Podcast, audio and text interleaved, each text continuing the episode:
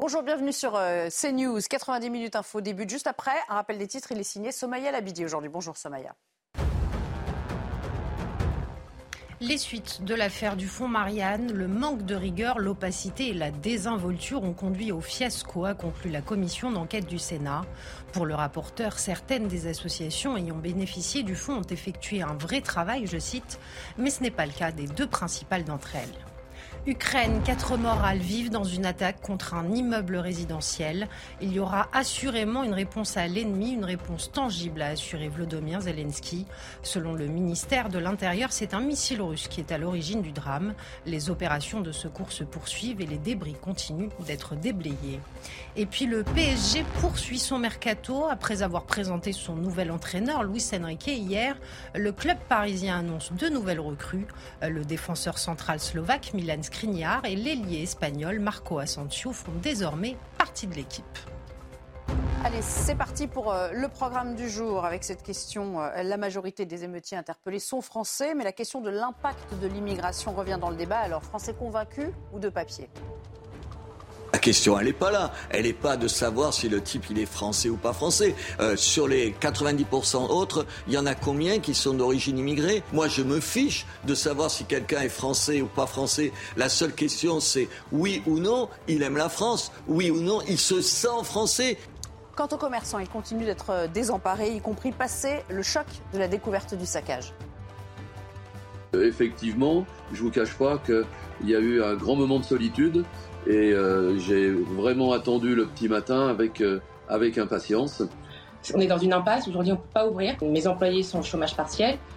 Euh, on ne peut rien faire parce que tout est cassé, il n'y a plus rien, il n'y a pas de stock, il n'y a pas de fonds pour réparer, pour, pour remplir le magasin. Enfin, les prises records de mortiers d'artifice interrogent sur leur libre circulation alors qu'une loi restreint en principe leur accessibilité saisie euh, d'une tonne 5, euh, c'est un peu comme les, stupéfiants. Euh, on parle de ce qui est saisi, mais pas de ce qui est rentré. C'est-à-dire que là, la masse de mortier qui est rentrée depuis la fin des émeutes, parce que c'est à partir de là où les commandes ont été faites, ça doit être quelque chose qu'on peut multiplier par 3 ou par 4 facilement. Voici les thèmes que nous aborderons ensemble. Et pour m'épauler dans cette tâche, j'accueille sur ce plateau Joseph Touvenel. Bonjour. Merci euh, d'avoir répondu à notre invitation. Je rappelle que vous êtes directeur de la rédaction de Capital Social, dont voici le tout dernier numéro, et avec une, une, assez prometteuse qui donne envie de, rêver. Euh, la France, puissance maritime. Parce que Très belle l'ignore trop souvent, la France, en surface, c'est la première puissance maritime au monde. Nous sommes passés il y a quelques mois devant les États-Unis. Maintenant, la question, qu'en fait-on? Alors qu'on peut se dire que l'avenir, c'est avoir de l'espace, des possibilités de développement on fait un état des lieux parce qu'on a encore des savoir-faire, on a des savoir-être, des marins qui sont très très bons, que ce soit des marins, de euh, la marine nationale ou que ce soit des marins dans le civil. Et peut-être qu'on peut, s'appuyer là-dessus pour un développement qui nous sortirait un peu eh bien, de la, la, réponse, euh, la réponse dans ce numéro. Merci à vous de, nous l'avoir euh, ramené. Bonjour Charles Zitzenstuhl. Bonjour, vous êtes député Renaissance du Barin. Merci également d'être là. Bonjour Karim Zeribi. Bonjour Nelly. Merci. Je ne suis pas insensible à cette une, moi le Marseillais ville portuaire. Ah bah oui, forcément. Vous voulez qu'on fasse le, débat sur, ça On peut. Hein. ça va nous apaiser un petit peu, puisque c'est le maître mot l'apaisement en ce moment. Euh, et bonjour, Gauthier Lebray. Un petit peu euh, Je suis breton, mais je vous relancerai pas sur la une. D'accord, c'est gentil. mais euh, on est un petit peu coordonné. C'est bien d'avoir fait l'effort euh, de la petite euh, ah, couche, de, couleur. Euh, on va parler de ces 10% de personnes interpellées lors des émeutes qui sont étrangères et qui sont donc éligibles au centre de rétention administrative. Mais alors, cette question est-il possible de les expulser pour celles qui sont sous OQTF et expulsables? Quelles sont les, les, conditions, les difficultés aussi auxquelles on se heurte? Voyons cela, résumé par Vincent Farandège et Mathilde Ibanez dans ce reportage. Les mesures d'expulsion hors du territoire français des personnes étrangères sont soumises à des conditions précises. Sont concernés les étrangers vivant en France de manière irrégulière qui représentent une menace grave pour l'ordre public. Ceux qui se trouvent légalement sur le territoire peuvent aussi être expulsés théoriquement. Si l'étranger est en France avant l'âge de 13 ans, s'il y est depuis, depuis 10 ans, s'il est marié avec un conjoint français, enfin il y a des conditions qui font qu'il est protégé. Et donc il faut qu'il y ait vraiment une menace pour l'ordre public pour pouvoir l'expulser. Selon Georges Fenech, avoir participé à ces émeutes peut être un motif valable, mais là aussi certaines difficultés apparaissent. Ensuite, vous avez la question de l'effectivité d'expulsion. Il faut obtenir un laissez-passer consulaire. Il faut peut-être trouver aussi une place en rétention administrative. Vous savez qu'il nous en manque. Donc c'est toujours la même difficulté de mettre à exécution les décisions d'expulsion. En plus de vouloir expulser les étrangers ayant participé aux émeutes, les républicains souhaitent restreindre le droit du sol. Quant au Rassemblement national, ils désirent le supprimer. Alors Gauthier, je vais commencer avec vous. Donc les, conditions d'expulsion seront pour certains, en tout cas les, majeurs euh, euh, réunis. Ça ne change pas le ratio. On rappelle, c'est 10, 90. C'est ce que je vous disais en, préambule de l'émission euh, lors du sommaire. La réflexion semble ailleurs aujourd'hui sur le fait de se revendiquer français ou pas. Et au fond, c'est Gérald Darmanin qui a un petit peu lancé les hostilités sans, trop le, savoir, avec euh, ce qu'il a dit hier en commission sur, euh, sur les prénoms hein, qui, euh, qui pouvaient émaner de ces, de ces interpellations. Des Kevin, des Mathéo, ça a été largement commenté. En fait, il y a deux débats là. Il y a d'abord ceux qui sont étrangers, qui représentent 10% des gardés à vue et que les Républicains et le Rassemblement national aimeraient expulser. On rappelle que quand vous êtes sous obligation de quitter le territoire, vous n'êtes pas du tout certain même d'être expulsé. Donc euh, expulser ces 10%. Quand on n'est pas capable d'expulser les personnes sous obligation de quitter le territoire, on parlera un peu plus tard dans l'émission de Robert Ménard qui va devoir euh, marier une personne sous EQTF. Je rappelle qu'Emmanuel Macron avait promis qu'on atteigne le chiffre de 100% des obligations de quitter le territoire français. On est à 10%. il y a quelques semaines, Eric Dupont-Moretti, le garde des Sceaux, avait dit c'est impossible euh, d'atteindre les 100%, oubliant certainement que c'était le président de la République lui-même qui l'avait promis. Ensuite, il y a un deuxième débat sur les Français. 90% des arrestations, enfin des gardés à vue, 90% sont français. Et après, il y a un débat entre euh, la droite, la droite de la droite et le gouvernement, parce que euh, à droite, on commence à, remettre en, question leur nationalité française avec cette fameuse expression français de papier. Jacqueline Eustache-Bregnaud hier a parlé euh, à Gérald Darmanin lors de son audition au Sénat. Elle lui a posé la question ils sont comment français? Et là, si vous voulez, il y a beaucoup d'hypocrisie, parce que par exemple les, jeunes LR euh, sur la question euh, des expulsions, ils viennent de, fournir un tract, la prison et l'avion, mais qui a supprimé la double peine? Et donc euh, après, il y a effectivement cette course à l'échalote dans, dans la radicalité, puisque Bruno Retailleau a même choqué des membres du Rassemblement national en off hier en parlant de régression vers les origines ethniques. Et scandale aussi à gauche et à l'extrême gauche avec la France insoumise. Mais Mathilde Panot, il y a deux jours, elle parlait en conférence de presse, je cite, de jeunes arabes. Donc vous voyez qu'il y a un espèce de, mélange des genres, là, euh, il y a une grande confusion de tous les côtés de l'échiquier politique. Alors je vous propose d'écouter Robert Ménard, qui était euh, notre invité euh, ce matin, qui nous dit en substance, le principal, c'est de se sentir français. Et on en débat ensuite. La question, elle n'est pas là. Elle n'est pas de savoir si le type, il est français ou pas français. Euh, sur les 90% autres, il y en a combien qui sont d'origine immigrée? C'est aussi il la dit question. Il y avait des Kevin, euh, mais bien sûr qu'il y en a. Mais il a raison s'il dit que ça ne se réduit pas à une question d'immigration. Mais c'est beaucoup une question d'immigration. Moi, je me fiche de savoir si quelqu'un est français ou pas français. La seule question, c'est oui ou non, il aime la France. Oui ou non, il se sent français. Parce que moi, je vois des gens qui ont évidemment, qui, ils sont français depuis trois générations, donc c'est pas le problème, et qui se sentent pas français. Ils sont à 90%, il a raison, français. Mais le problème, c'est est-ce que, est-ce que quand tu, euh, tu cries nique la France, ça veut dire quoi? Ça veut dire que même si tu as ton passeport français, tu es vraiment un Français de cœur ou un Français de papier. C'est juste ça. Et il faut pas jouer sur les mots. Karim, est-ce qu'il a raison? Est-ce que c'est l'insulte qui crée le sécessionnisme de l'identité française? Moi, j'aimerais savoir à quoi sert ce débat en fait, j'ai envie de dire, j'ai le sentiment que euh, on manque d'exigence sémantique dans le débat français. Quand euh, Gauthier Lebret nous dit que euh, Mathilde Panot dit en parlant de Naël, jeune arabe. Naël, il est français. Je veux dire, et, si on prend ses origines, il est d'origine maghrébine, donc il n'est pas d'Arabie Saoudite.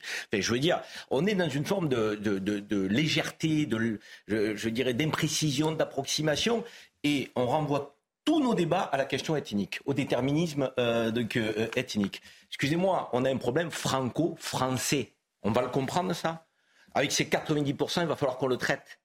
Parce que si on parle des origines pour Mohamed ou Farid, euh, qui est français, on va en parler pour Matteo, qui est d'origine italienne. On va faire pareil. On va pas s'en sortir. On ouvre une boîte de Pandore qui va nous emmener où? Et puis des Mohamed et des Karim dans la police. Il y en a.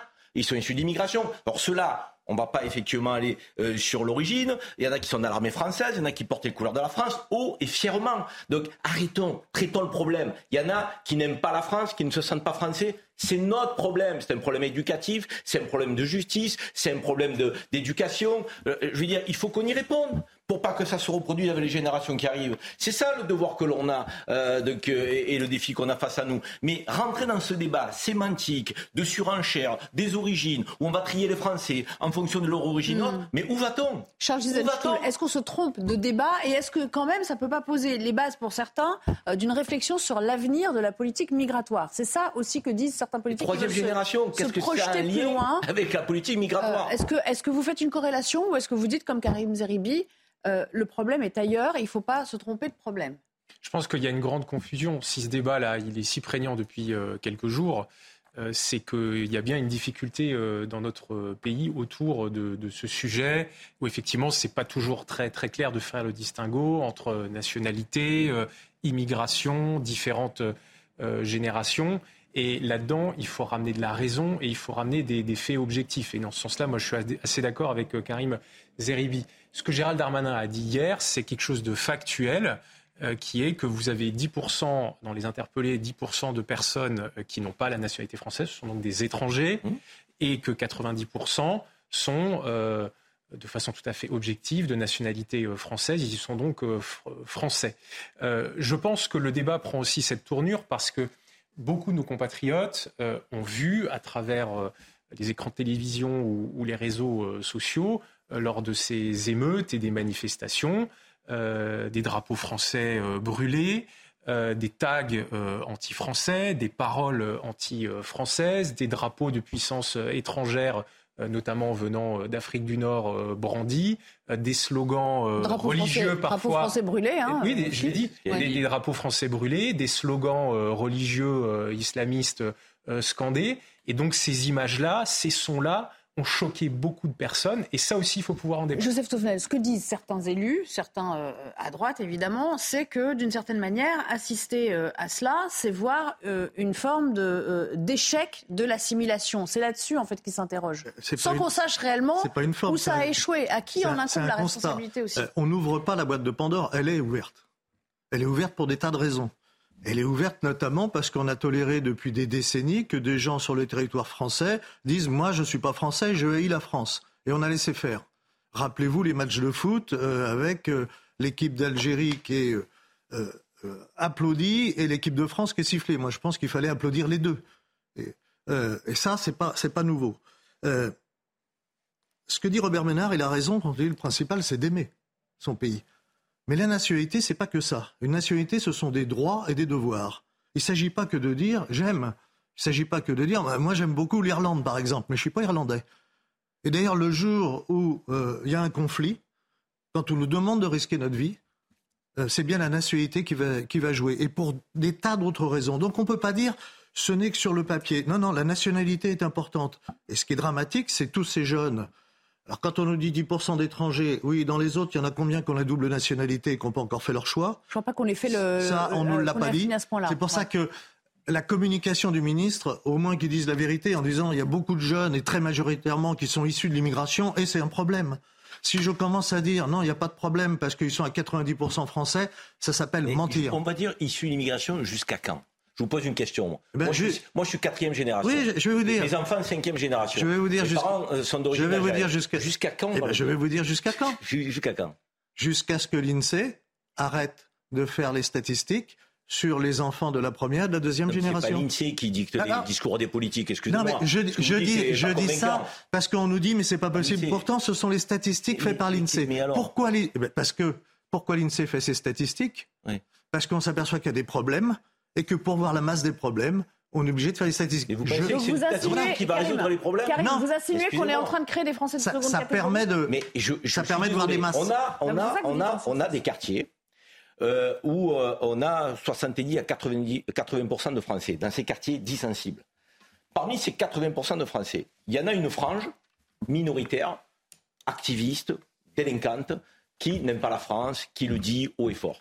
On a une immense majorité qui respecte les lois de notre pays, qui travaille, qui essaie de trouver sa place, avec difficulté. Parce que la vie n'est pas toujours facile dans ces quartiers, mais ils ne se plaignent pas, ils ne font pas preuve de victimisation, ils ne rentrent pas dans une culture de l'excuse. Euh, qu'est-ce qu'on fait? Je veux dire, on, essaie de rattraper ceux qui, qui dérivent et qui dérapent, qui font partie de la communauté nationale. Donc elle est là, ils sont là, je veux dire, de, où on essaie de trouver des subterfuges politiques, des fonds de commerce pour expliquer, oui, mais ils sont pas vraiment français, mais ils sont si, mais ils sont... Moi, je, moi, je veux qu'on trouve des solutions. Je veux dire, si ces gens-là, ces jeunes-là, ne se sentent pas français, il faut qu'à un moment donné, on aille comprendre pourquoi.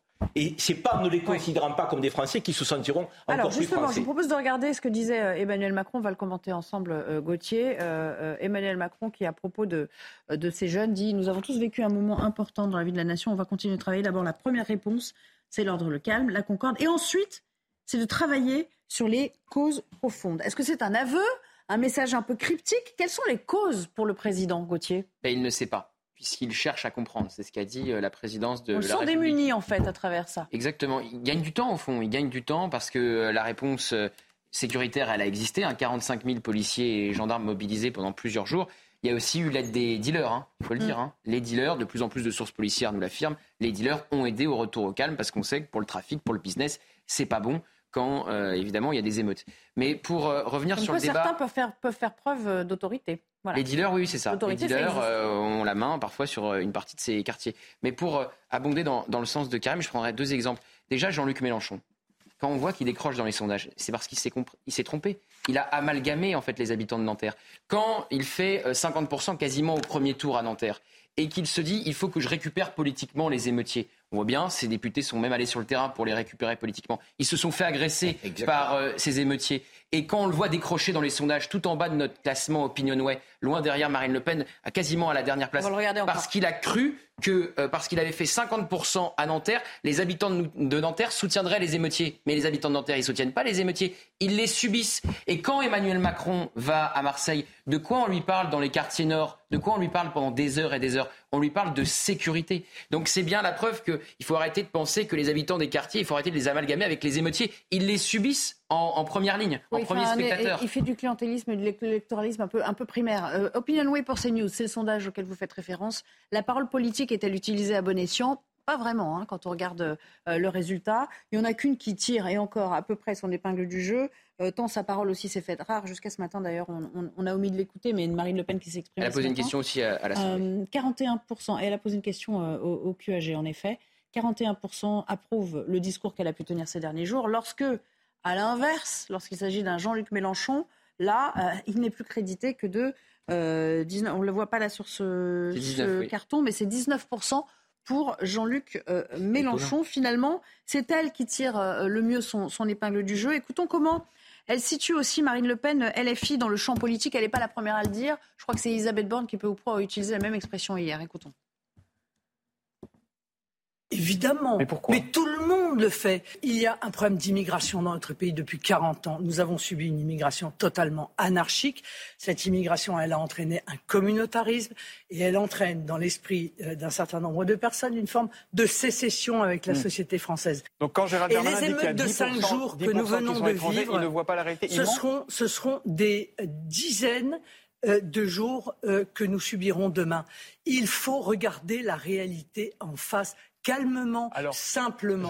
La France insoumise euh, est- est- a choisi de rompre avec la République. Mise en, cause, en euh, mise en cause de la police, comportement inadmissible au sein de l'Assemblée, euh, élus euh, qui jouent avec des ballons, avec le visage de ministres, et j'en passe, et des meilleurs.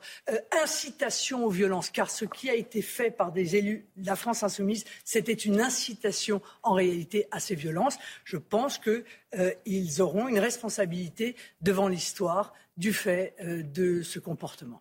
Ils ne sont plus dans le champ euh, politique. Charles Eisenstuhl, vous êtes d'accord avec, euh, avec elle Euh, on, on- on on peut s'interroger sur leur volonté profonde parce qu'ils savent très bien, ils savent pertinemment que sur le plan électoral, ça ne va pas les porter, loin de là. Donc est-ce qu'on peut s'interroger sur leurs envies insurrectionnelles? Mais nous, la majorité présidentielle, ça fait plus d'un an que nous ne cessons d'alerter sur la France insoumise.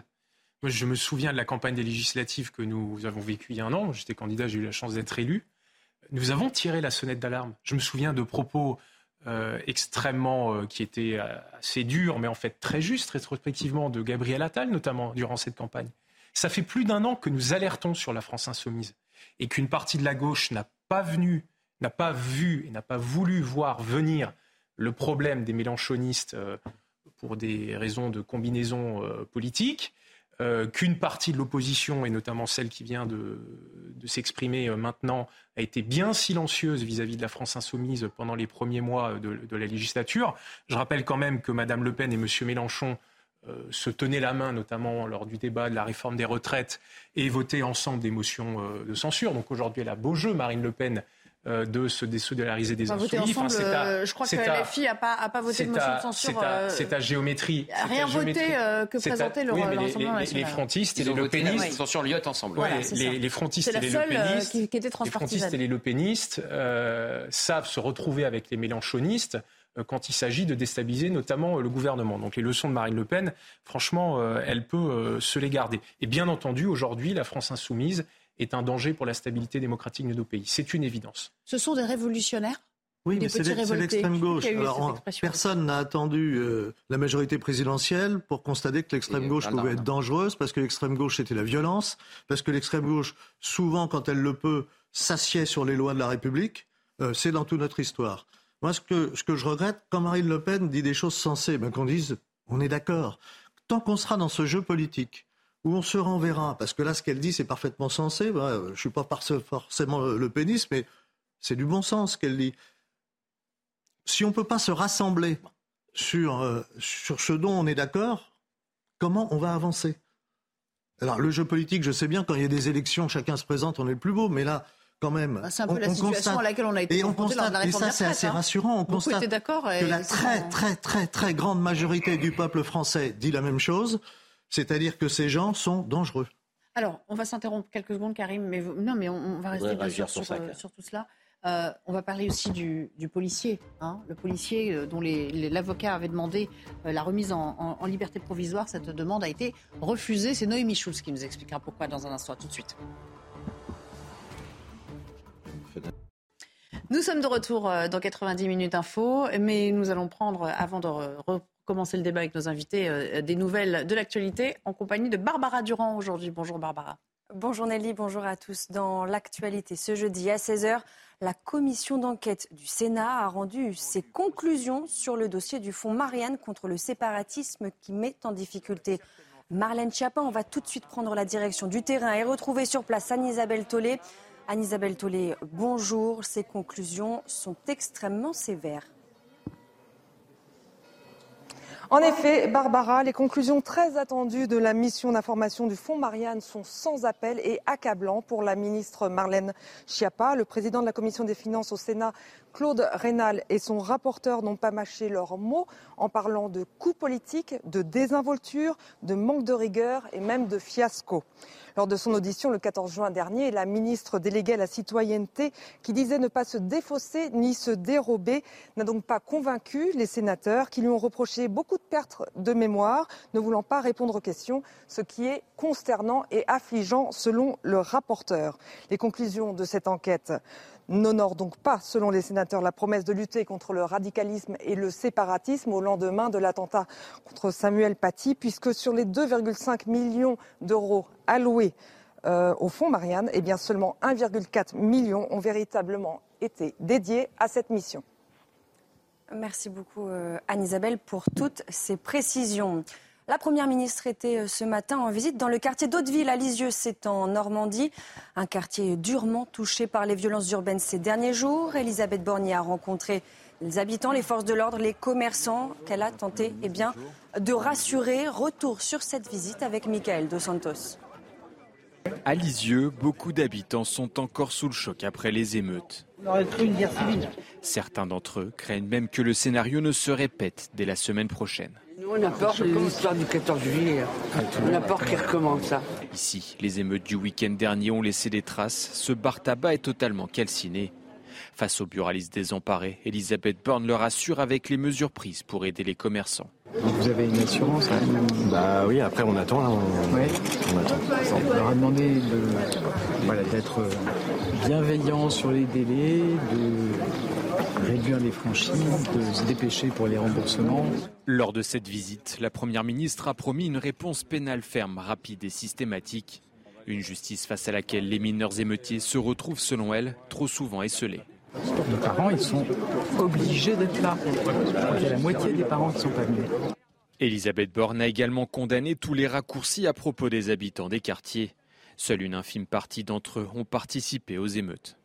Il y a près de 6 millions d'habitants dans les quartiers politiques de la ville. Dans la nuit de jeudi à vendredi, qui est celle où on a connu le plus de violences, il y a 7 à 8 000 personnes qui ont commis ces violences. Des émeutes, loin de se cantonner au quartier. Selon la Première ministre, un tiers des communes touchées en sont dépourvues. Et tout de suite du sport avec du rugby et les ambitions du joueur de l'équipe de France, François Cross, à seulement deux mois du mondial.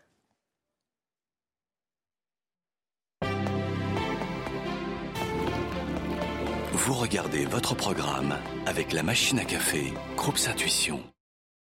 François Cros ne connaît que trop bien cette délicate équation. Faire corps avec le groupe tout en gérant l'incertitude autour de son cas personnel.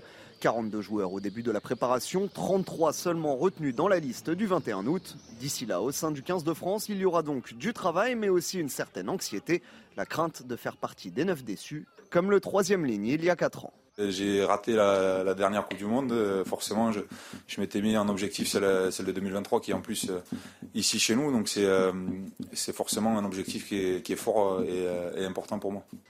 Un esprit de revanche qui a porté ses fruits. Du haut de ses 29 ans et de ses 20 sélections au compteur, le troisième ligne a vu son statut évoluer en même temps que celui d'un 15 de France qui figure aujourd'hui parmi les favoris pour le sacre final. Ce qui est intéressant aussi, c'est la, progression qu'il y a eu euh, au niveau du groupe. C'est vrai qu'on est parti en, 2019 avec un groupe quasiment, euh, nouveau et euh, on a vraiment une évolution qui est positive. Et, c'est pour ça que la, Coupe du Monde, ce sera, je l'espère, l'apothéose pour notre groupe. Quatre ans que le Toulousain a fait de cette Coupe du Monde une obsession. Y participer penserait peut-être les plaies du passé. Le meilleur remède reste assurément de la remporter.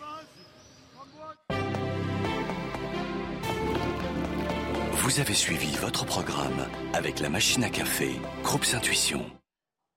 Voilà pour l'essentiel de l'actualité à 16h. À vous Nelly pour la suite de 90 minutes info. Merci beaucoup, Barbara Durand, et à, demain pour euh, un nouveau point sur, euh, sur l'info. Nous étions en train, avec nos invités juste avant la pause, de, parler de, LFI, euh, en s'interrogeant sur le fait que cette formation politique sorte ou pas du champ républicain. Mais c'est vrai que de fait, beaucoup de, de formations de la NUPS qui appartiennent à cette euh, coalition euh, politique aujourd'hui commencent à prendre euh, leur distance, c'est le moins qu'on puisse dire. Karim Zeribi, LFI va-t-elle trop loin dans les outrances verbales de certains de ses dirigeants aujourd'hui? Moi j'ai une conviction, c'est que l'immense majorité de nos compatriotes, quelle que soit leur sensibilité politique, veulent que la classe politique porte une exigence républicaine dans le débat public. Une exigence républicaine à tous les niveaux.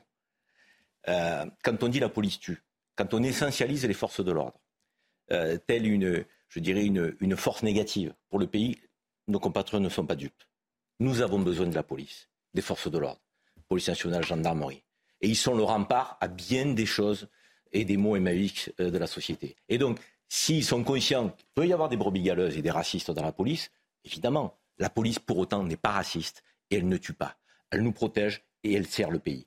Et ce sujet, je pourrais le décliner sur tous les points. La responsabilité des parents.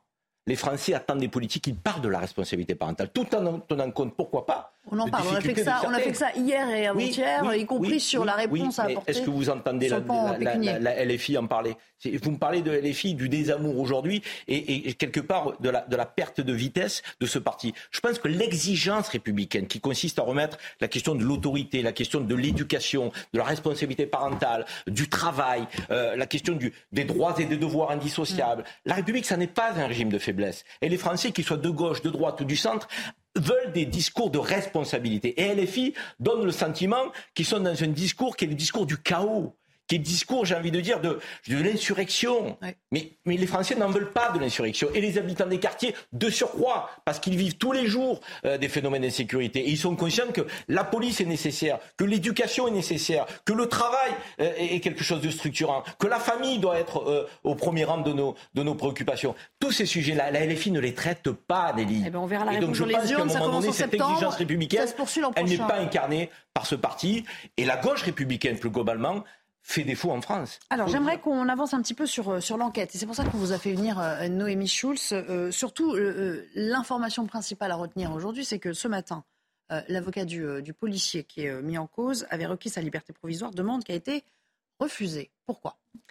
Alors, on n'a pas la motivation précise du refus de cette, de cette demande. Ce que l'on sait, c'est que le parquet général avait requis le maintien en détention. Vous savez, cette décision, elle a été prise il y a une semaine par le juge des libertés et de la détention de Nanterre, qui a donc décidé de placer ce policier en détention provisoire. Alors, il y a plusieurs euh, explications, plusieurs euh, euh, arguments qui peuvent justifier le placement en détention provisoire pour conserver les preuves ou les indices qui sont nécessaires à, l'enquête, éviter une pression sur les témoins, éviter la concertation entre des personnes mises en cause. Là, ça pourrait être pour éviter la concertation entre ce policier et son collègue, pour assurer aussi protéger la personne mise en examen, puisque ce policier il est aussi en danger. Hein. Son nom, son adresse ont circulé. Donc, quelque part, si on le remet dehors, eh bien, il prend aussi un risque. Et puis, il y a en matière criminelle euh, le fait euh, de, mettre fin aux troubles exceptionnels et persistants à l'ordre public provoqués par la gravité de l'infraction, les circonstances de sa commission ou l'importance du préjudice qu'elle a commis. En l'espèce, quand on voit euh, l'ampleur des émeutes qui se sont tenues dans la, qui ont eu lieu dans la foulée de la mort de Naël, on imagine assez facilement que si aujourd'hui la justice avait décidé de remettre ce policier euh, en liberté, alors sous contrôle judiciaire, il n'aurait pas s'agi de dire vous êtes euh, totalement libre de faire ce que vous voulez.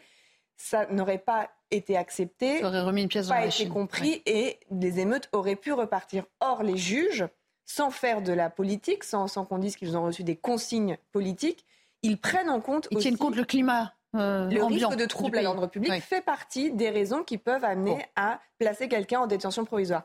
Même si cet argument, il est inacceptable pour l'avocat euh, du policier qu'on va peut-être entendre. Absolument. Euh, pour qui, en fait, ce n'est pas la justice qui décide, mais en fait, euh, quelque part, les, émeutiers.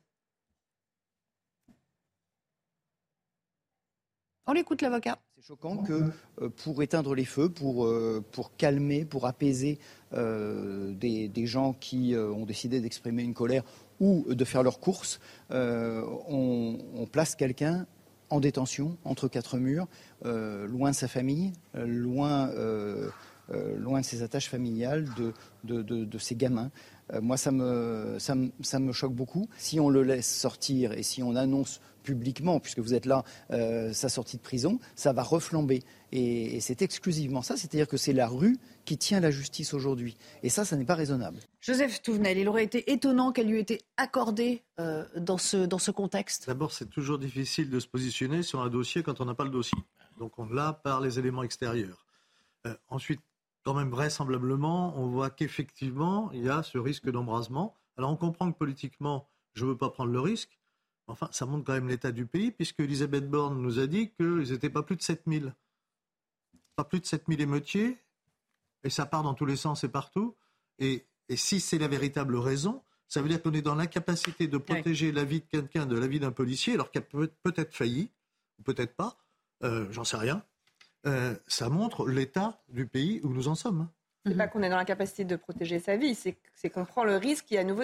non, les émeutes, n'est pas juste pour attenter à la vie du policier. vous l'avez dit vous-même, il y a euh, une minute et demie. Ça peut faire partie. Un des risques, c'est que sa vie puisse être en danger. Mais si on se pose cette question-là, oui, j'ai pas dit même... la raison pour laquelle ça peut être un des risques. C'est dans les dans les. Et là, effectivement, si c'était la seule raison, effectivement, pas dit que c'était la seule. On, dit que c'était la raison. Et quand on pose cette raison-là, je pense que la vraie raison, c'est c'est euh, en effet le trouble à l'ordre public. Si on met cette raison-là sur la table, c'est que elle n'est pas invraisemblable, ce qui quand même me navre. Oui, non, mais c'est parce que moi, je me suis contentée d'égrener les, les conditions. On imagine que sa protection serait quand même assurée si la décision avait été autre. Euh, enfin, on ose espérer quand même. Charles Eisenstuhl, votre réaction Bon, moi, c'est compliqué de réagir parce que je ne suis ni juge ni procureur. Oui, on peut tous dire ça et on le dit Je tous, suis député.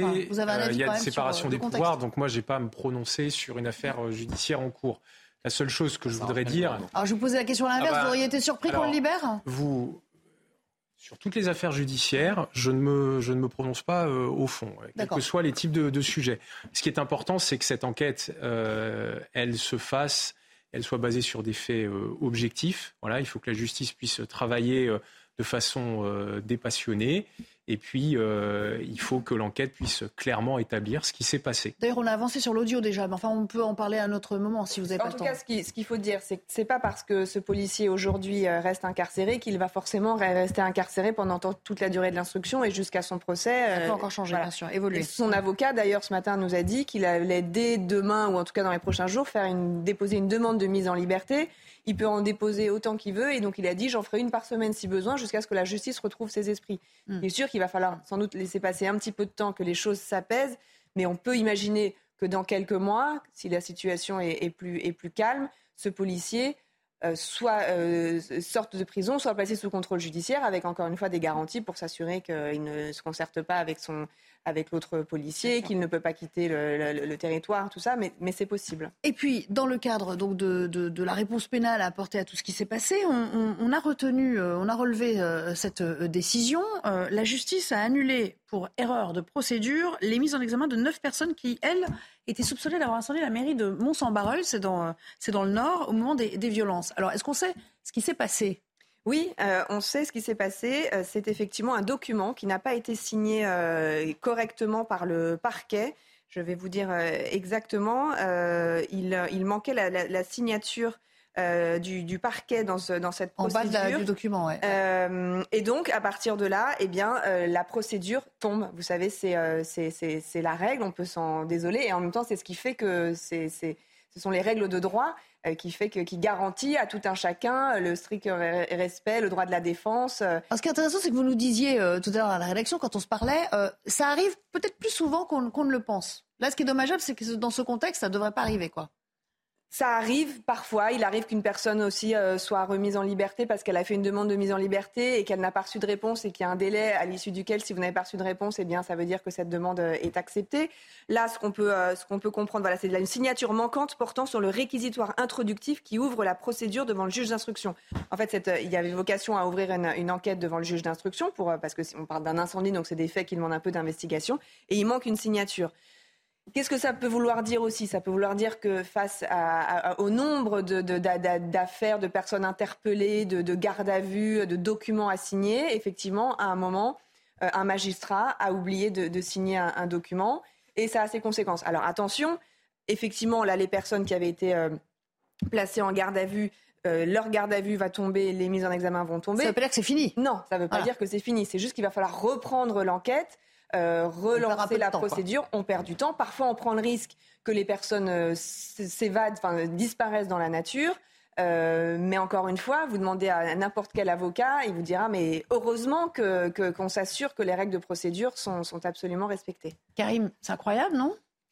Et ce qu'on vient d'entendre, c'est que la règle de droit s'impose à tous. Euh, ça, c'est une, une, évidence. Après, on peut regretter effectivement qu'il y ait cette erreur parce que. Bah, on ne vit pas n'importe quel moment dans l'histoire du pays. Ils ont volé une boîte de petits pois en passant euh, devant un supermarché qui a été dévalisé. Ils attaquent une mairie, donc, euh, ce qui nous a quand même le, plus choqué à tous, en, se souvenant quand même de ce qui est arrivé à la mairesse de Pontoise, qui a été attaquée dans sa voiture, au, maire de l'Aïle-les-Roses avec son épouse et ses enfants.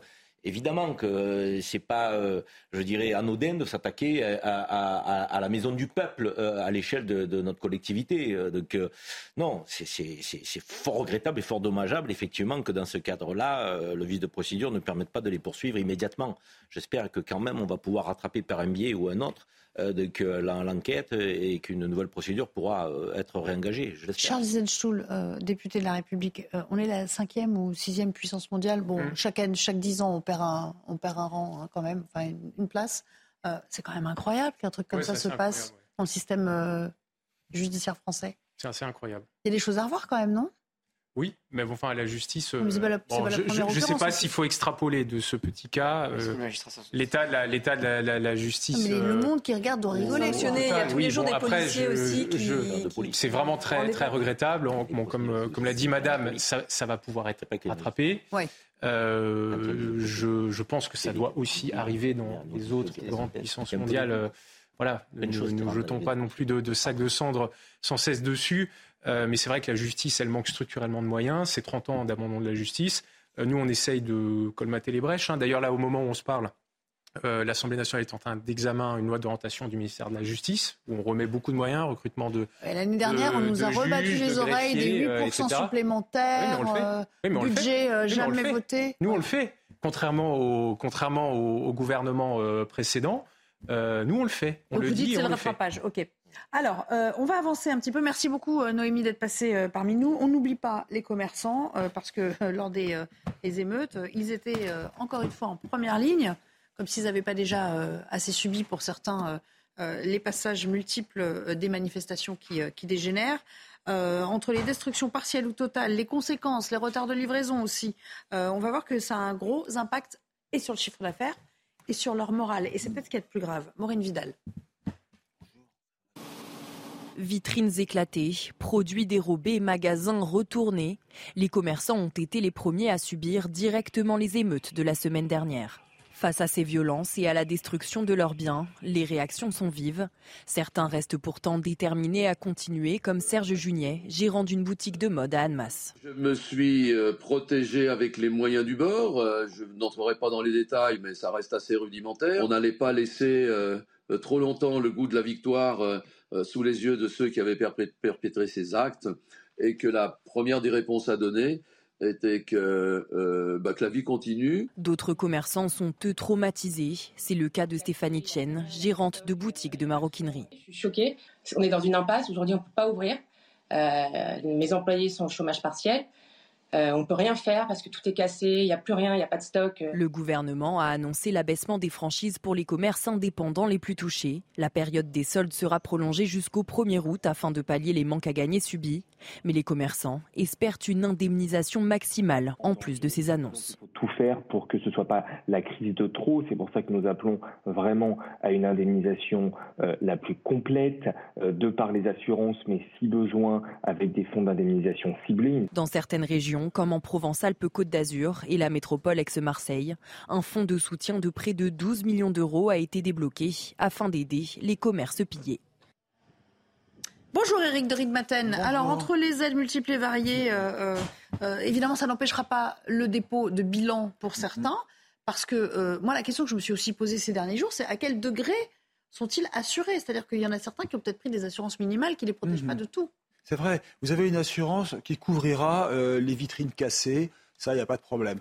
En revanche, la perte d'exploitation, c'est-à-dire vous êtes obligé de fermer votre magasin, donc plus personne ne peut venir pendant la période des soldes en plus, là, ce sont des pertes sèches.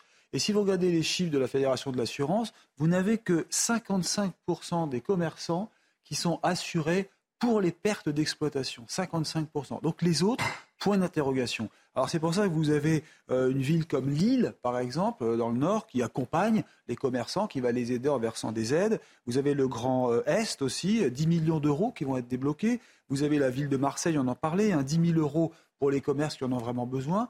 Donc vous voyez, voilà, ce sont des aides ponctuelles, mais la promesse de venir en aide au niveau national, de refaire une sorte de quoi qu'il en coûte, pour l'instant, il reste encore flou. La seule chose qui est faite, c'est qu'il y a des guichets qui ont été ouverts à la demande des pouvoirs publics dans les chambres de commerce, dans les chambres d'artisanat.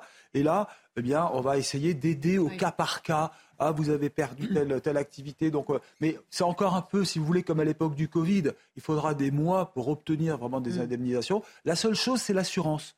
L'assurance, est-ce qu'elle va jouer le jeu? Oui, il y en a certaines. J'entendais, par exemple. surtout qu'il faut que ça aille vite, en fait. Oui, les banques, la banque assurance, la BPCE, par exemple, je la cite comme ça, elle a dit oui, oui, on prendra en charge.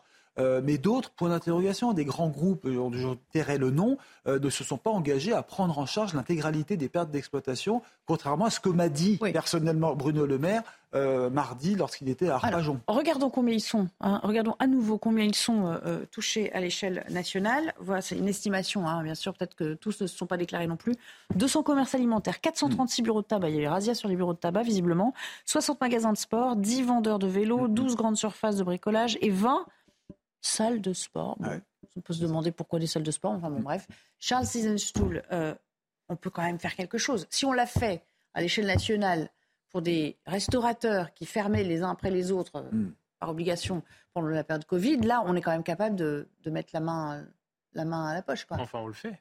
Oui, non, mais de dire que pour l'instant, à part les reports de charges, moi, j'ai pas entendu une ah. aide particulière. Euh, le ministre de l'économie a, réuni très rapidement les acteurs, notamment des assurances. Euh, les délais de déclaration des sinistres vont être passés de 5 jours euh, à 30 jours.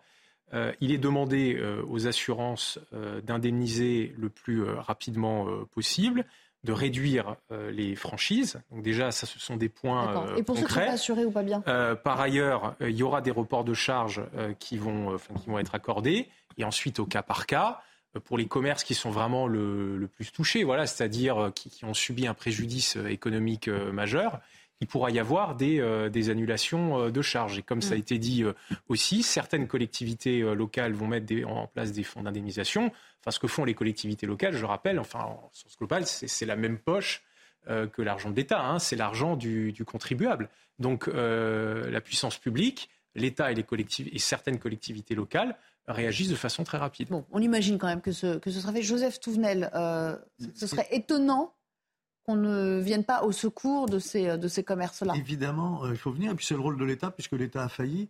Mais pour les assureurs, ce qui m'inquiète un petit peu, c'est la clause que beaucoup ont euh, en bas, tout petit, eh en cas d'émeute, ils ne sont pas couverts. Et donc là, va peut-être falloir regarder parce que personne n'aurait pu penser mm. prévoir. On peut imaginer que ce soit un cas de force euh, majeure. mais je, remercie cette commerçante, là, Madame Cheng, qui pense aux salariés parce qu'il y a des salariés mais qui vont se trouver aussi économiquement avec des revenus qui baissent. Il y en a, moi j'en ai rencontré, qui ne veulent plus aller travailler par bah peur, mmh. notamment des, jeunes filles, qui ont la crainte maintenant d'aller travailler dans les centres commerciaux. Alors ça va passer, hein, mais ça aussi, ça va avoir une influence sur notre vie économique. Écoutons aussi euh, l'influence que ça va avoir sur leur, euh, sur leur euh, comment dire, santé mentale. C'est Olivia Grégoire qui en parlait il y a quelques instants.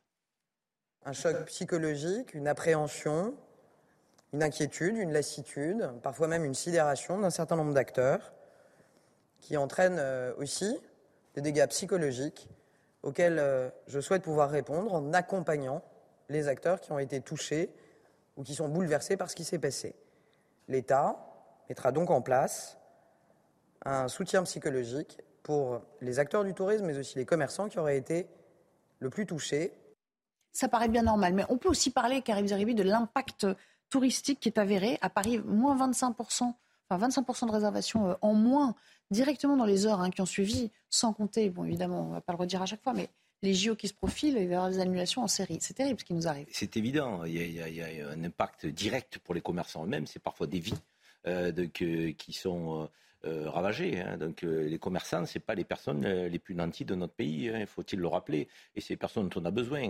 notre tissu économique est composé en majorité de TPE.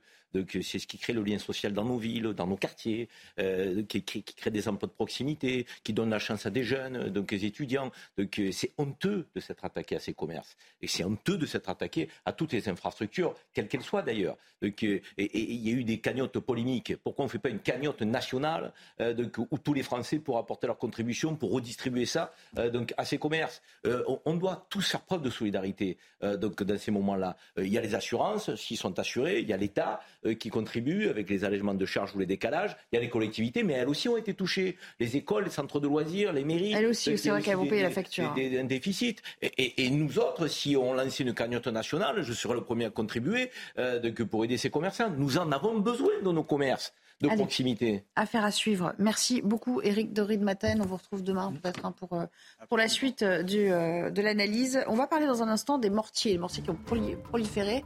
1,5, enfin, une tonne, 500 000 mortiers ont été retrouvés. C'est quand même assez incroyable parce qu'il y a une loi qui avait été passée, on pourra en reparler, sur l'interdiction de vente, y compris sur, sur les sites internet. Et force est de constater que ça n'a pas trop fonctionné. À tout à l'heure. Nous serons au retour juste après le rappel des principaux titres de l'actualité en compagnie à nouveau de Somaya Labidi.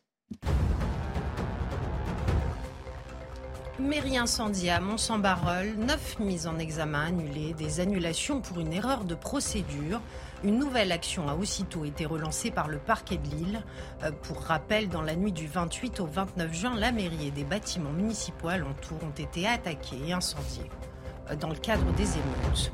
Les suites de l'affaire du fonds Marianne, le manque de rigueur, l'opacité et la désinvolture ont conduit au fiasco, a conclu la commission d'enquête du Sénat.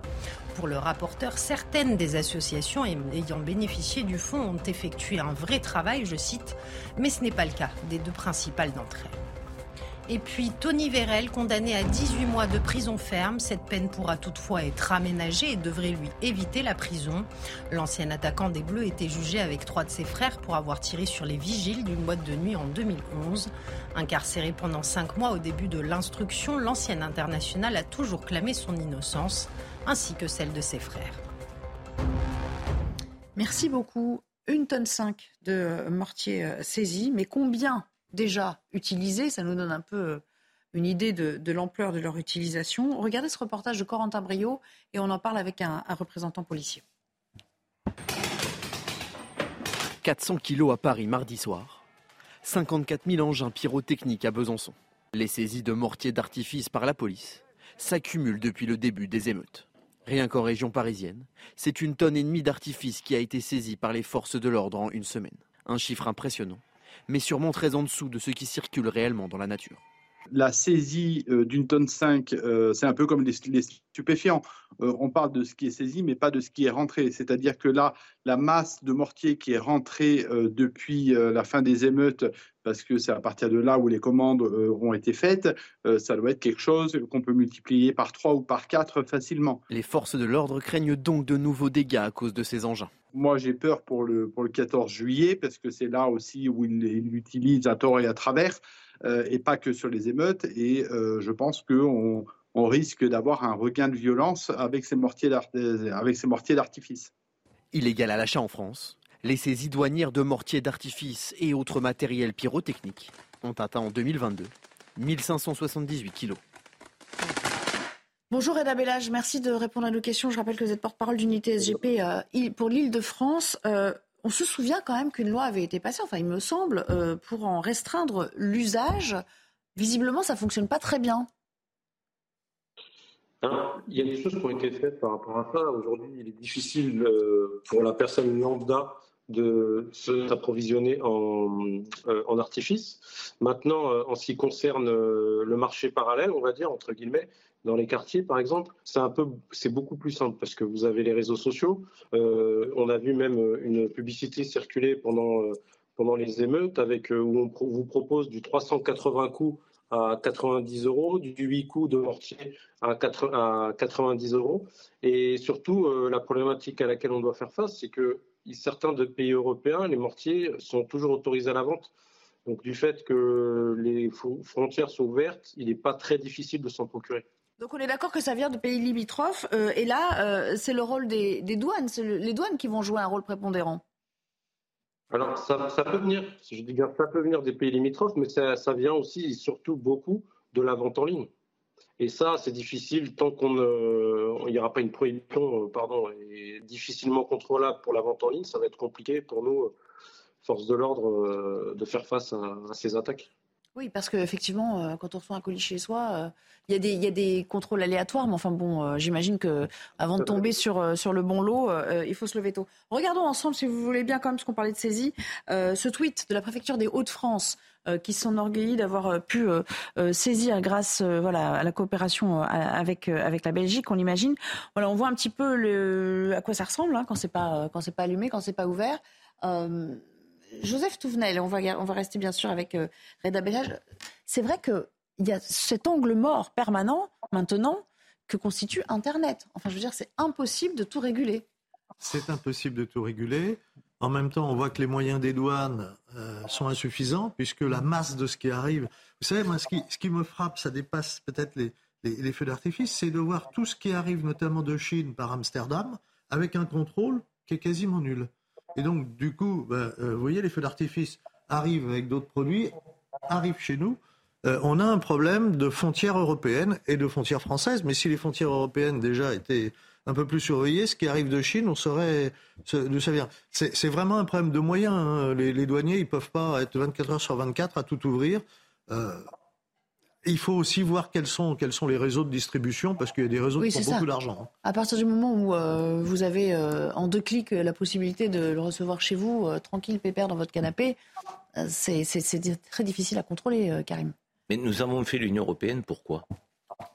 On est incapable de se mettre d'accord sur des choses qui sont essentielles en matière de sécurité, en l'occurrence. Parce que je pense que ce que nous vivons là avec le mortier, d'autres pays européens peuvent être frappés demain par des manifestations violentes, des émeutes.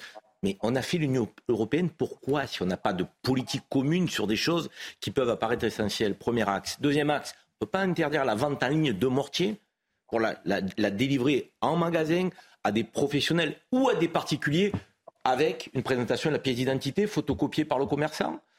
On, pourrait mettre un peu plus de rigueur, là encore une fois, pour éviter euh, qu'il y ait ce trafic à la fois avec les pays limitrophes, à la fois sur la vente en ligne et à la fois dans l'achat direct. Je veux dire, il faut qu'on on a déjà commencé, le gouvernement a déjà limité les achats euh, euh, de, de, ce type de. Mais allons, au bout de la logique. il faut aller au bout. Faut aller au bout. Charles Zitgenstuhl, le, le législateur que vous êtes, il lui répond quoi? Le législateur français, en fait, il a déjà euh, fait beaucoup de choses. Hein. Il y a notamment la loi sécurité globale de 2021 qui a, qui a restreint euh, l'usage, euh, la vente, qui considère aussi que son utilisation à ces mortiers, que leur utilisation à ces mortiers peut être considérée comme l'usage d'une arme par, par destination, parce que c'est un bien à double usage en, en, réalité. on voit qu'il y a bien entendu un sujet de, de moyens pour les forces de l'ordre et les douanes, c'est-à-dire de de toujours être euh, à la pointe de la technologie, parce que comme euh, monsieur l'expliquait euh, de la police, et eh ben en fait, on voit que maintenant ce sont notamment des, réseaux sociaux qui sont utilisés, donc il faut sans cesse pouvoir suivre ça.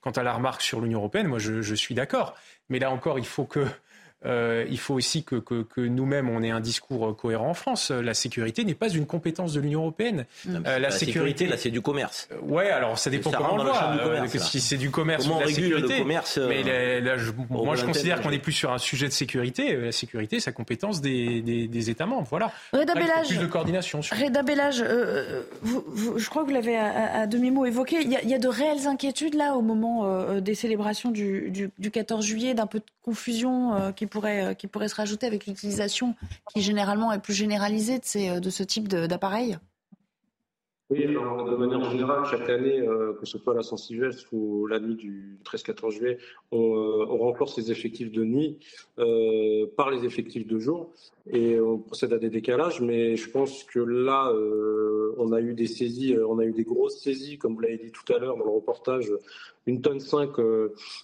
sur l'île de, rien que sur l'île de France. Bah, on s'attend, on s'attend un peu, c'est malheureux à dire, mais au deuxième round si on peut, si on peut dire. On peut s'attendre à un deuxième round avec euh, certains délinquants. Sauf que là, on risque d'avoir, comme ça a été le cas cette semaine, au lieu d'avoir malheureusement les, les, délinquants habitués, on peut avoir une généralisation. Donc je pense qu'il va falloir être très, très, très, mm-hmm. ça va être délicat. Il va falloir être très attentif. Dernière question sur le ratio, là, on l'entendait dans le reportage. Vous êtes d'accord pour dire qu'en gros, pour une tonne 5 saisies, ça veut dire qu'il y en a 4-5 euh, réellement en circulation?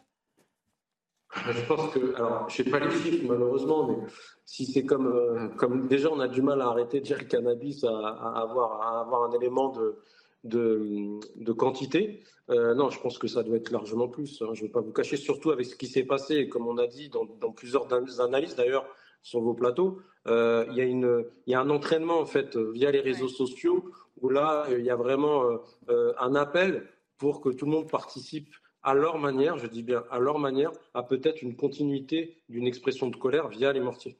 Oui, j'imagine que vous allez passer une nuit difficile, euh, la, nuit du 13 au 14.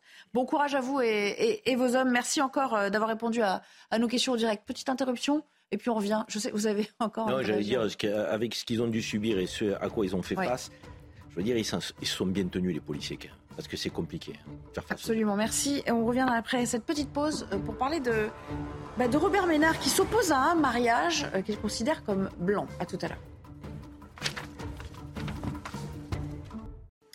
Il nous reste quelques instants pour euh, évoquer cette question soulevée au fond par Robert Ménard, qui était notre invité politique de la matinée. C'est la question des mariages des personnes sous OQTF. Elle se pose, elle s'est posée récemment à lui.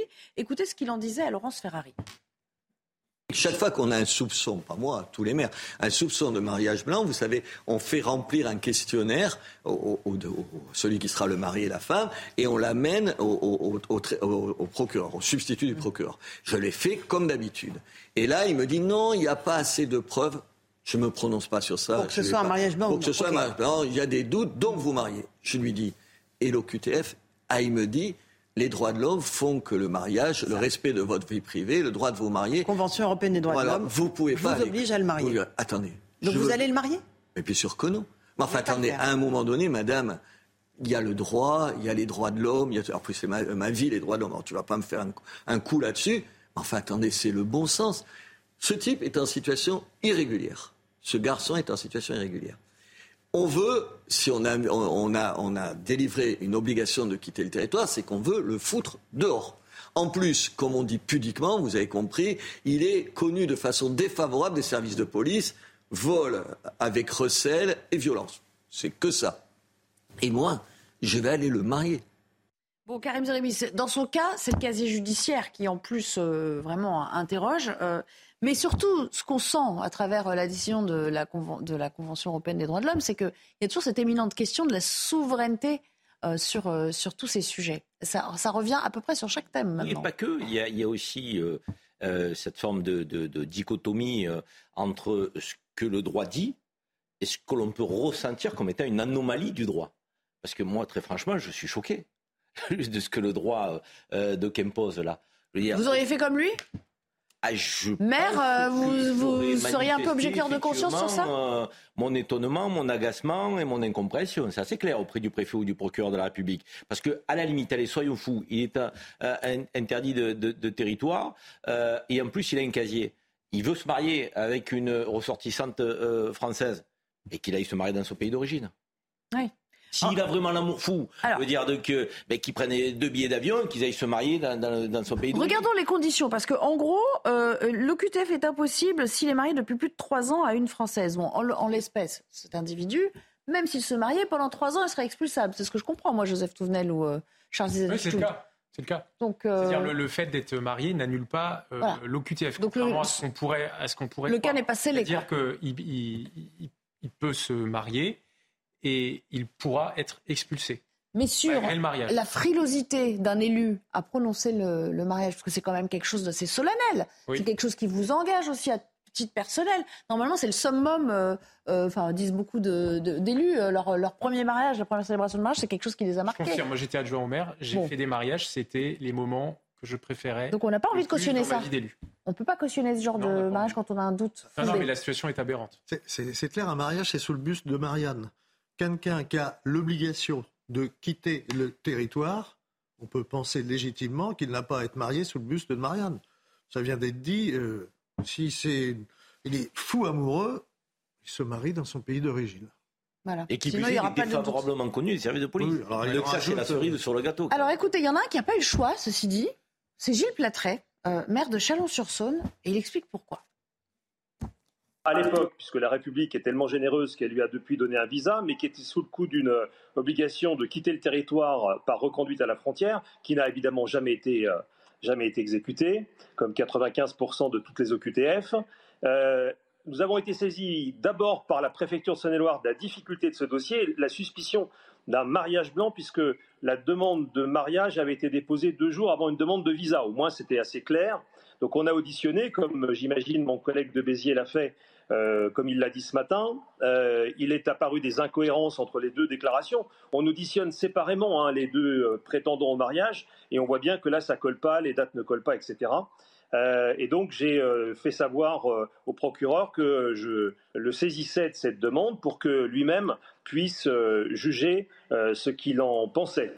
Bon, on ne saura pas pourquoi, mais c'est pas grave. vous voyez, c'est toujours nébuleux. Quoi. Parce que ça jette trop l'opprobre sur les immigrés en situation régulière. Je suis désolé, mais comme on est dans la, je dirais, une forme de confusion permanente dans le débat public, moi je suis intransigeant avec les OQTF. Les OQTF, ils n'ont pas de statut administratif, ils n'ont pas de visa, ils n'ont pas le droit de siéger dans notre eh. Ben, allez le dire à l'exécutif et à la majorité. Et, c'est du respect pour ceux qui respectent nos lois c'est-à-dire les immigrés en situation régulière, qui plus est, qui travaillent, qui sont utiles au pays. Et je veux qu'on distingue les deux. D'accord, mais allez le dire aussi aux pays qui sont concernés. Mais allez dire, c'est à nous de trouver les voies de la coopération ah ben. et du rapport de force. Excusez-moi, la politique, c'est quoi?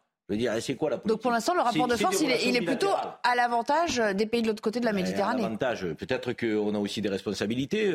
Il y a euh, un membre de la diplomatie d'un des pays euh, dont vous parlez qui m'a dit euh, pour, accompagner les, les, ressortissants lorsqu'on vous donne des laissés-passer un par un.